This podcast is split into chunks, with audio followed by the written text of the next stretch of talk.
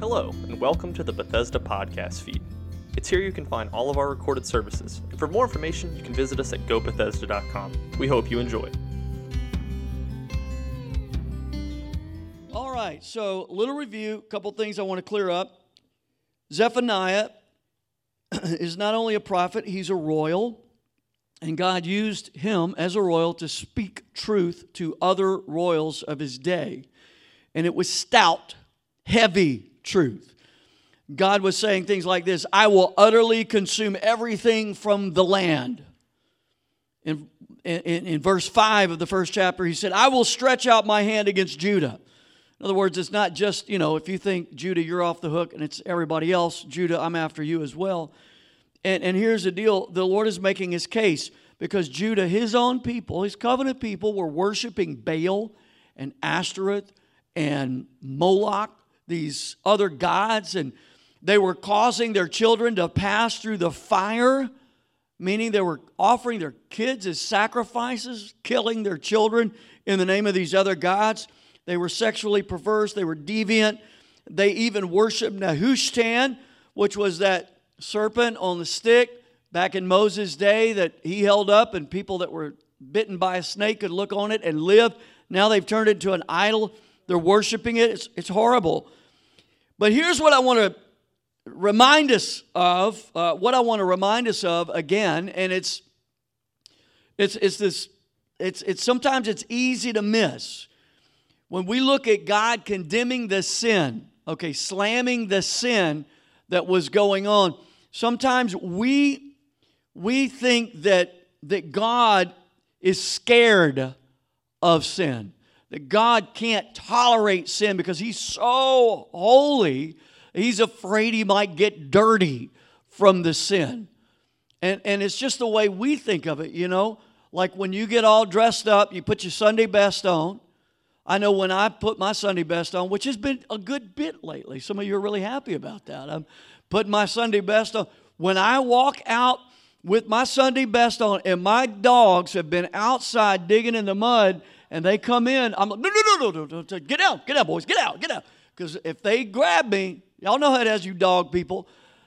It's, you're going to have a mess on you, right? And we tend to think in human terms on God, like God's all holy and clean and he's afraid that his people's sin's going to get on him. It's not that at all. Not that at all. Here's the problem. Here's the and, and or, or that he's mad. He gets mad at people like you stupid sinners. I'm going to wipe you out. I'm just going to kill you all. Like like that's the way he looks at it. God's not in shock. God's not scared. He's not pitching a fit, wanting to wipe everybody out. The problem with with like Zephaniah and these these prophets, the problem is this: these were his covenant people. God was in a covenant relationship with them.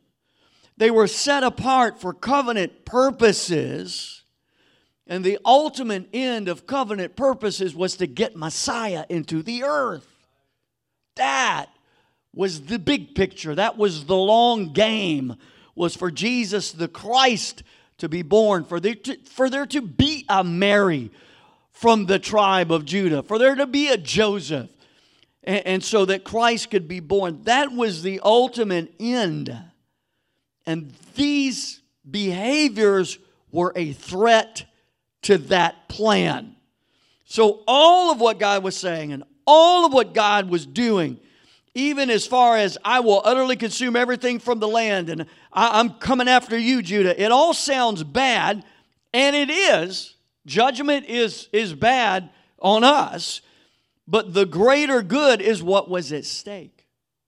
And the greater good was Messiah being born in the earth. And so God was having to straighten out his covenant people. It's like Noah's flood. I've preached about it, taught on it many times. God would do bad. I mean, estimates are there were 10 million people wiped out in the flood. I've seen estimates as high as 30 million people. You've got millions of people wiped out in the flood. It, and, and people will say, How could God do that if God loves people, if God is love? Mean, you ever thought that? Then how could he wipe out all those people? Didn't he care? Well, yes, he cared. But he had set a plan into motion And Noah was the last man standing. And there was a threat to the plan. It was a grace faith plan. It required a human being that had faith. Jesus said one time, When the Son of Man comes, will he find faith in the earth? Noah was the last man standing. You know this from Genesis 6 when it says, the eyes of everyone in the world was evil only only continually. Their heart was only evil continually. That's what they were looking to do was evil but noah found grace in the eyes of the lord. And noah was this last guy that built altars called on the name of the lord that had faith. What is building an altar? Like literally think about this. Getting a bunch of stones piling them up going and getting an animal, cutting the throat, putting it on the altar, burning it, raising your hands and say, I'm looking to you for salvation, Almighty God. What, what's the significance of that? He was putting his faith in the Lamb, looking through time to the Lamb of God. He did not understand all of that, but he was looking to the Lamb of God that would take away the sins of the world. In the same way that we look back when we repent, when we say, Lord, would you forgive me of the things I've done wrong? We're looking back to that point in time where the lamb was slain. He was looking forward. So he was the last man standing that had that faith. You could say maybe Mrs. Noah and his boys had it and the daughters in law, but we don't know that for sure. It just says Noah found grace in the eyes of the Lord. They had sense enough to listen to him and they got on the boat. What I'm saying is, the Lord was protecting the faith by bringing the flood. And it was brutal. But the greater good was if I lose him, I lose the whole thing. I lose the whole shooting match. Everything hinges. This big door swings on this little hinge. I have got to keep my man in faith, or these people could override his faith steal him away, get him delusional. And so he saved the faith. It's similar when Abraham was dealing with Lot and Sodom and Gomorrah. And the Lord said, I'm going to go wipe out Sodom and Gomorrah. Why? Besides that, they were unjust in their dealings. They dealt with the poor bad, all kind of other issues. We see in other prophecies. But does God hate uh, you know, people like, is, is that what he's like? Oh, they're so bad. I, my eyes can't tolerate this. No, they were a threat to Abraham. And Abraham was the father of the faithful. And so Abraham's dealing, you know, he's like, if there's 50 righteous, if there's 40 righteous, if there's, if there's 10. And the Lord said, I'll, I'll spare the city for 10, but there's not 10, Abraham. And then Abraham relented, and Lot got out by the skin of his teeth. But the bottom line is, it was a threat to the plan. Are you with me? So uh, here's the deal just to remind you the devil's a liar. Your sin doesn't scare God. Your rebellion doesn't scare God. Your bad attitude doesn't scare God. You're not the first one he's ever dealt with, and you won't be the last. He's got blood for that, man. He's like, he's got what it takes to, to take the sin away, no matter how bad it is. We believe in prison ministry.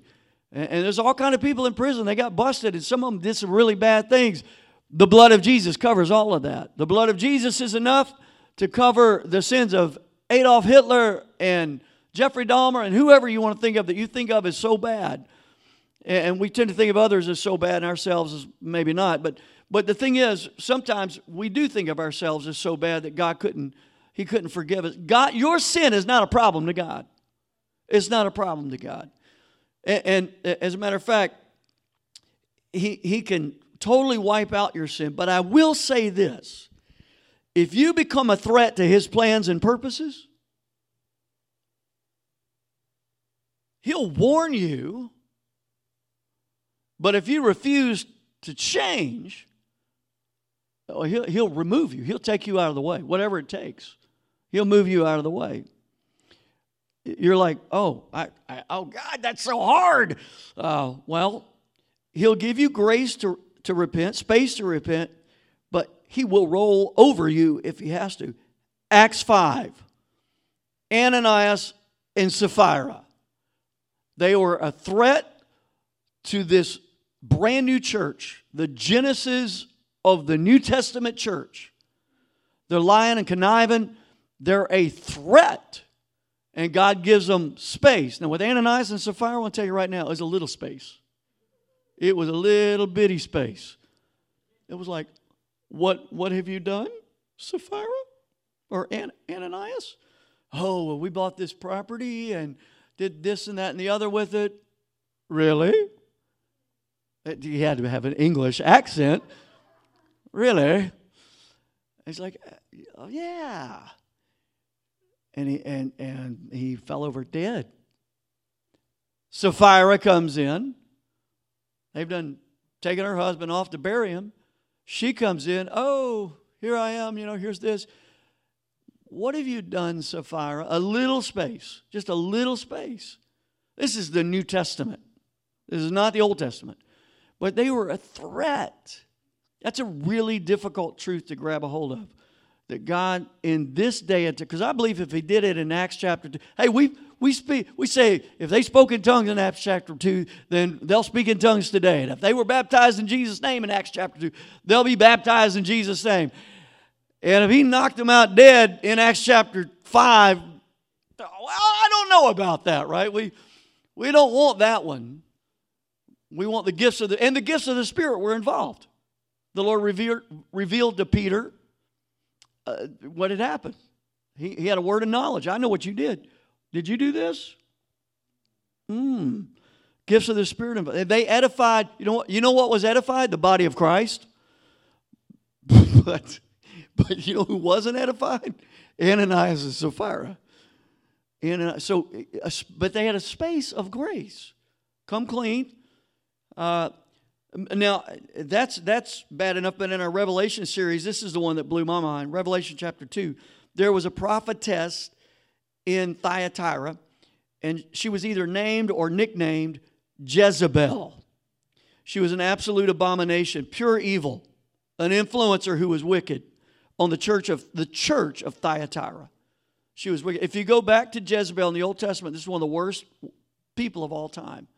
She was she influenced the people of God to, to go after these Baals and Ashtoreth and Molech and these other gods and to offer their kids in the fire and sacrifice, kill their babies in the name. Like, listen, from God's perspective, it's not just that they were killing the innocent, killing babies,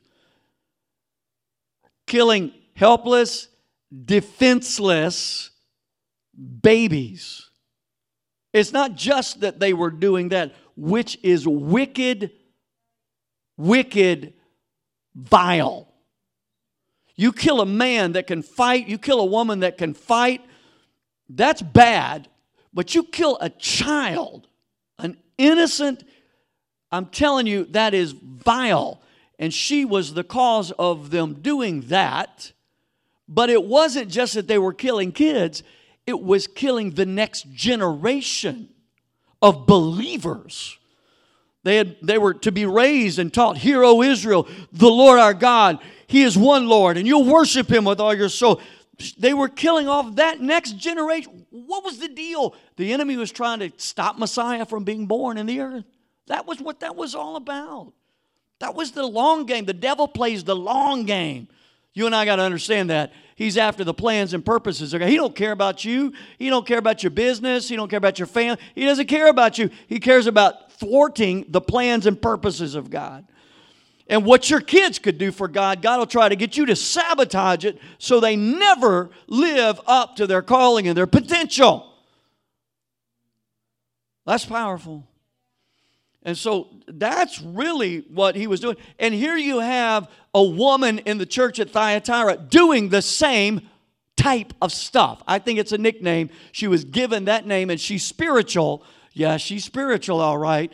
And she was she was teaching the people to sin with no conscience, without consequence. There's no big deal. God doesn't care, just like the devil does. God doesn't care about that. God doesn't care about this. God doesn't care about that. And so they're just going crazy and offering their kids on the altars of these false gods, in a sense, letting them grow up. It doesn't matter how you live, doesn't matter what you do, doesn't matter where you draw your lines. Word of God doesn't matter. All that matters is, you know, I don't know exactly what she said that did matter, but her being that wicked, the Bible says in Revelation 2 that God gave her, Jesus says it directly to John, I gave her a space to repent. Jezebel.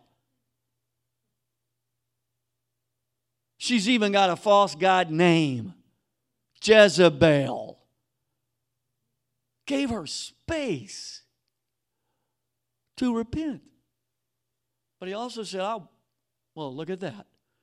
And I gave her time to repent of her sexual immorality, and she did not repent. We, we went deep into that in our states. It's an amazing, amazing thing to me. We, we, we write people off easy, right?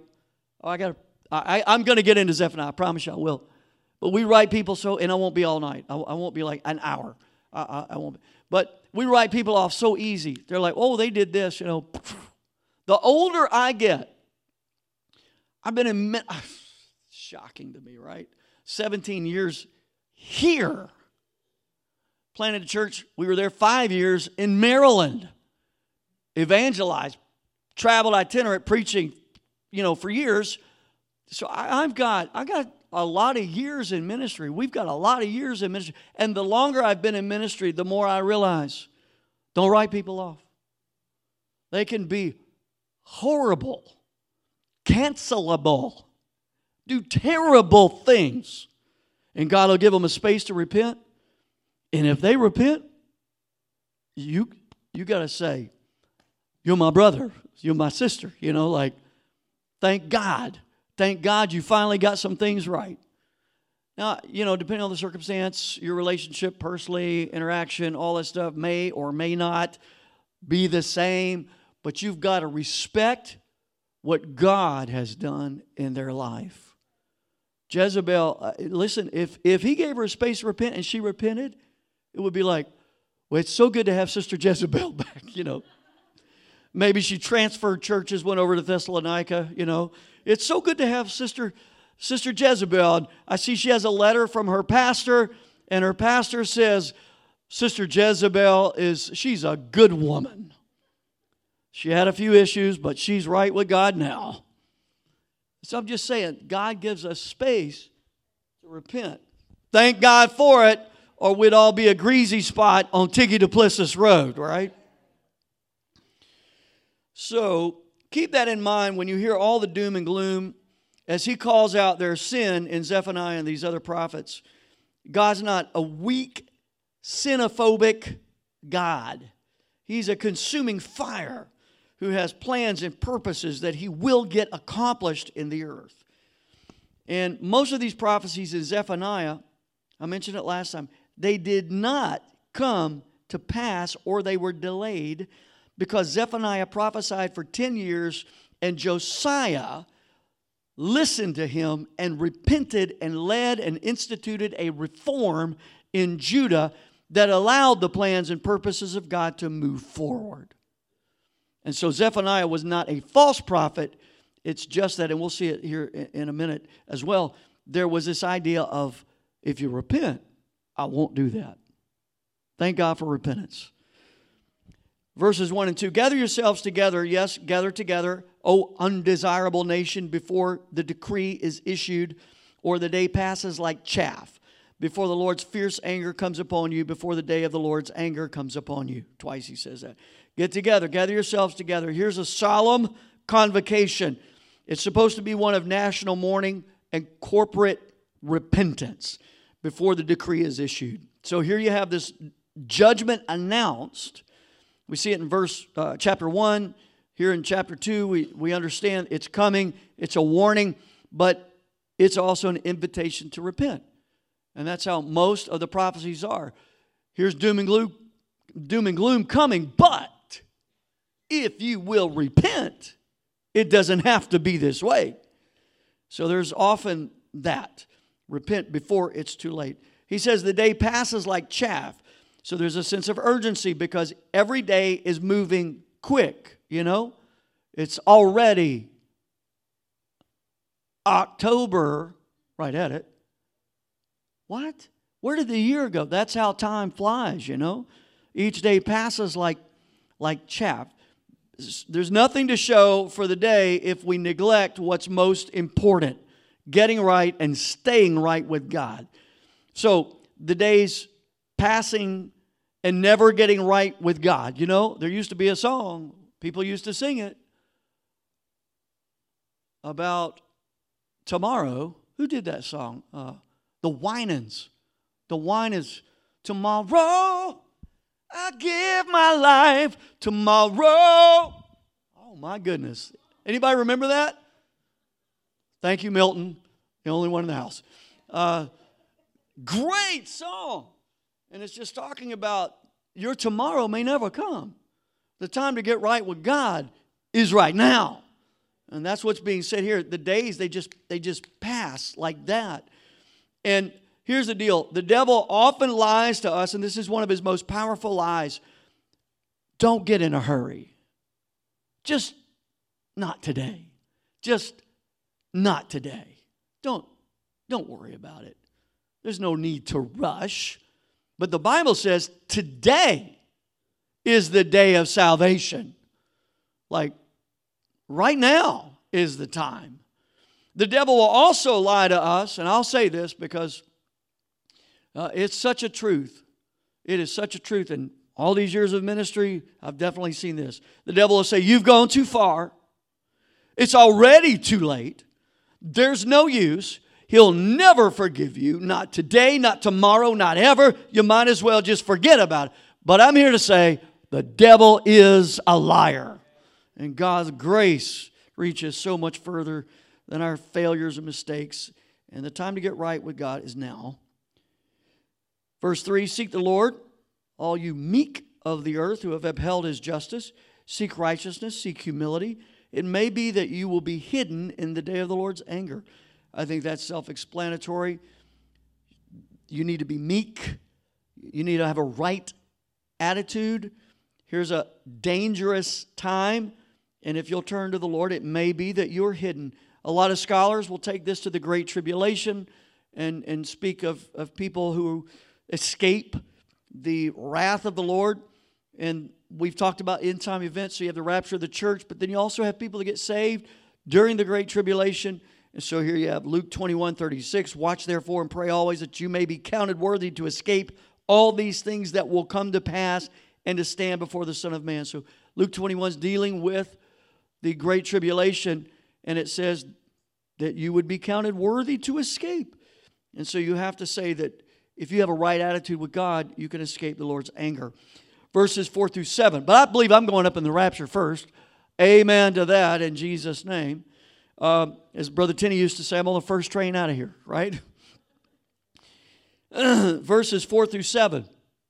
For Gaza shall be forsaken, and Ashkelon desolate. They shall drive out Ashdod at noonday, and Ekron shall be uprooted. Woe to the inhabitants of the seacoast. Well, you can say that in Florida right now.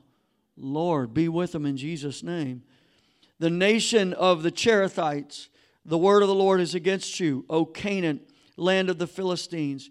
I will destroy you, so there shall be no inhabitant. The seacoast shall be pastures with shelters for shepherds and folds for flocks. The coast shall be for the remnant of the house of Judah. They shall feed their flocks there.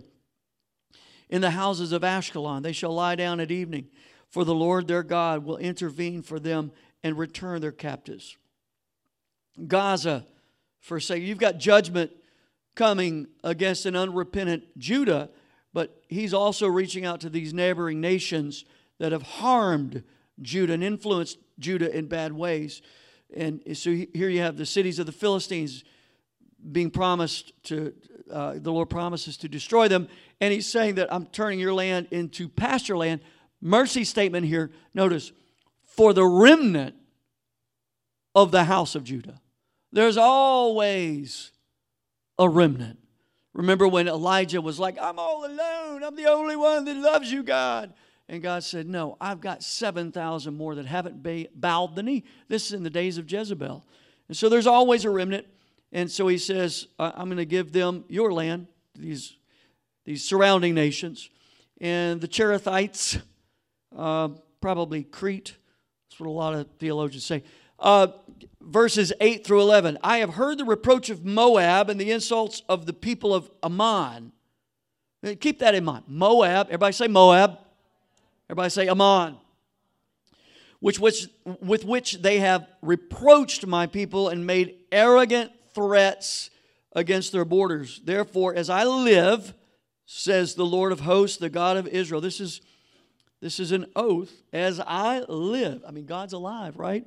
As I live, says the Lord of hosts, the God of Israel, surely Moab shall be like Sodom, and the people of Ammon like Gomorrah, overrun with weeds and salt pits and a perpetual desolation. The residue of my people shall plunder them, and the remnant of my people, there again, shall possess them. This they shall have for their pride, because they have reproached and made arrogant threats against the people of the Lord of hosts. The Lord will be awesome to them, and he will reduce to nothing all the gods of the earth. People shall worship him, each one from his place, indeed, all the shores of the nations. So I've heard the reproach of Moab, the insults of the people of Ammon. So God's looked to the west and saw the Philistines. He looked to the east and saw the Moabites and the Ammonites. And he says, I'm going to judge you, and it's going to be perpetual desolation. Um, I don't want to get gross or anything, but Moab and Ammon, they came from the incestuous relationship between a drunk Lot and his daughters. And that's why they fled Sodom and Gomorrah. And so, for this to say, they will be left like Sodom and Gomorrah, there is a connection there. The Lord will be awesome to them, reduced to nothing all the gods, blah, blah, blah. I shouldn't say blah, blah, blah. That's the, the word of God. I'm just I'm trying not to read the whole thing. That's the Hebrew, blah, blah, blah. God would glorify himself among the nations, and one way he would do it was to bring the idols of those nations to nothing, proving idols are vain, and God is God, and God is God alone. Verse 12, you Ethiopians also, you shall be slain by my sword. So he's kind of like, oh, by the way, you guys in the south. So he's done the north, he's done the west, he's done the east, the north, and the south. He's just covering it all. You Ethiopians, uh, judgment. Uh, well, he's done the east, the west, and the south. He's about to hit the north. Verses 13 through 15. He will stretch out his hands against what? The north destroy Assyria and make Nineveh a desolation as dry as the wilderness. The herds shall lie down in her midst. Every beast of the nation, both the pelican, wouldn't it be funny if it said the pelicans? Uh, both the pelican and the bittern shall lodge on the capitals of her pillars. Their voice shall sing in the windows. Desolation shall be at the threshold, for he will lay bare the cedar work. This is the rejoicing city that dwelt securely that said in her heart, I am it, and there is none besides me. How has she become a desolation, a place for beasts to lie down? Everyone who passes by her shall hiss and shake his fist. That kind of thing. So here you have Assyria. Capital of Assyria is Nineveh. And here you have this complete circle of judgment north, south, east, and west. It's interesting. They were like we will stand and no one can take us. Just the arrogance. God resists the proud, gives grace to the humble. And so now we're in chapter 3, starting with verses 1 through 4. Are you with me? Isn't this exciting? I'm trying to keep you awake after a long day at work. Woe to her who is rebellious and polluted, to the oppressing city she has not obeyed his voice. She has not received correction. She has not trusted in the Lord. She has not drawn near to her God. Her princes in her midst are roaring lions. Her judges are evening wolves that leave not a bone till morning. Her prophets are insolent, treacherous people. Her priests have polluted the sanctuary. They have done violence to the law. So, who are these people? He's, he, you know, Assyria, Ethiopia, Moab, Ammon, like all these wicked people. And then he lays into this one woe to this rebellious bunch of polluted people, this oppressing city. Is it Nineveh? Is it one of these other nations' capitals? No, what he's talking about here, the oppressing city, supposed to be the city of peace, is Jerusalem. And here's why she's an oppressing city. She's not. She's it says it four times. She's not. She's not. She's not. She's not. The idea is this the root of Jerusalem's sin is she's not obeyed God's voice. God's speaking but the people aren't listening, certainly not hearing. Vibrations on the eardrum do not equate to hearing from the heart. The voice is speaking, but it's not connecting to the heart. That's the idea. She's not obeyed his voice. My sheep hear my voice, Jesus said. The Lord is my shepherd, I shall not want. Why? We hear his voice, we obey the voice of the shepherd. But it says she's not obeyed his voice, she's not received correction. Because sometimes we don't like the voice of the Lord because he's correcting us. Hello, right? You're, you're wrong, Donovan. Stop it, Donovan. Start doing this, Donovan. She did not receive this correction from the Lord. And so uh, it also says she has not trusted in the Lord. She, she leaned into her own understanding or somebody else's. And here's the deal God never proved himself untrustworthy. And yet they were like, we're not going to trust him. She's not drawn near to God. David Guzik says this the worst offense is saved for last. God longed for relationship with his people but they rejected his desire and went their own way. She's not drawn near to her God. In another place in the Bible, he said, Draw near to me, I'll draw near to you. Verses 5 through 7 The Lord is righteous in her midst, he will do no unrighteousness. Every morning he brings his justice to light, he never fails, but the unjust knows no shame. I've cut off nations, their fortresses are devastated. I have made their streets desolate with none passing by. The cities are destroyed, there is no one, no inhabitant. I said, Surely you will fear me. You will receive instruction so that her dwelling would not be cut off, despite everything for which I punished her. But they rose early and corrupted all their deeds.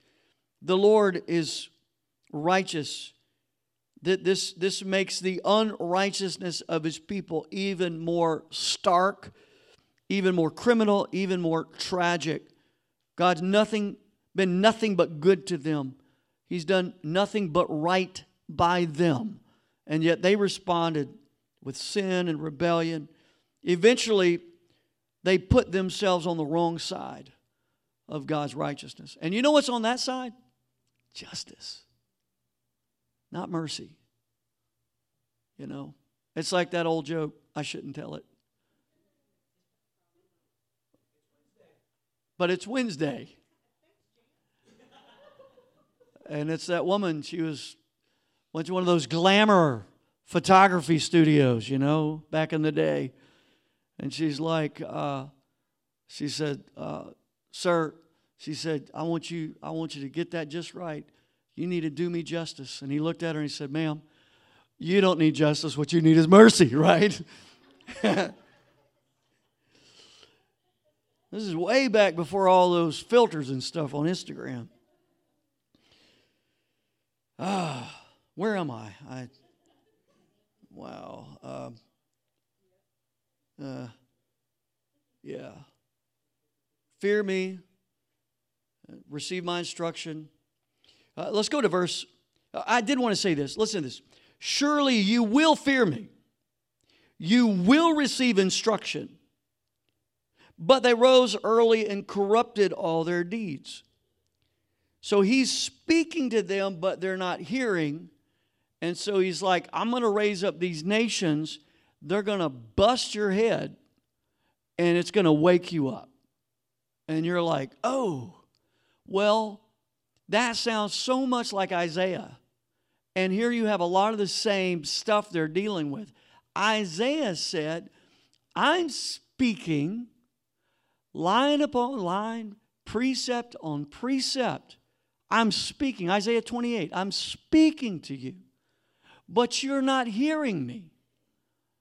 He said, But you will hear me through stammering lips and another tongue. Now, there's an application there that Paul uses in the church at Corinth that has to do with speaking in tongues, and it's powerful, it's great. But the original intent of Isaiah 28, he's saying, I've, sp- I've sent my prophets.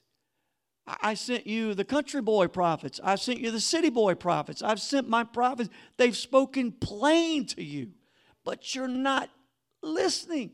You've hardened your heart. You've stuck your fingers in your ears. You've closed your eyes, lest you see, unless you're healed. You're not hearing anything I'm saying.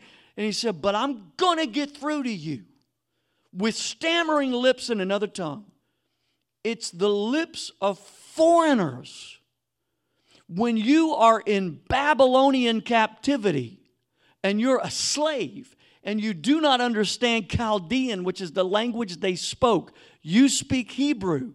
When they're talking and chattering and you don't understand those, those stammering lips and that other tongue, it's communicating to you that you have not heard what I've had to say, but you're starting to get it now.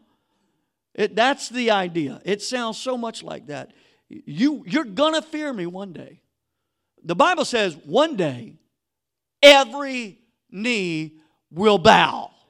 Ahab, Jezebel, Hitler, every knee will bow and every tongue will confess that Jesus Christ is Lord of all to the glory of God the Father. I mean, it is a every knee, every tongue, not just the Christian, not just the messianic Jew, not just the Jew, not it, every knee, every to every atheist, every professor that blasphemes the name of God, every false prophet, every false religion, every knee will bow and every tongue will confess.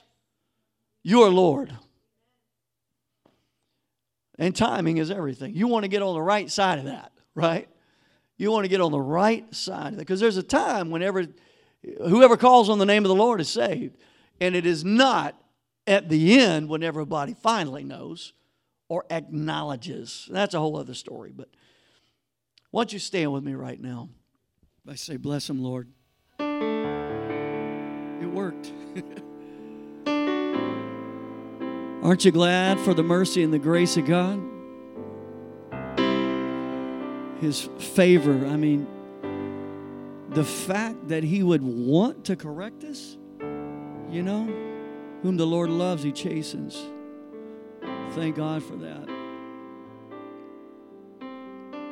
Would you just close your eyes? Father, I thank you, Lord, for this little book of Zephaniah and the fact that we see it once again.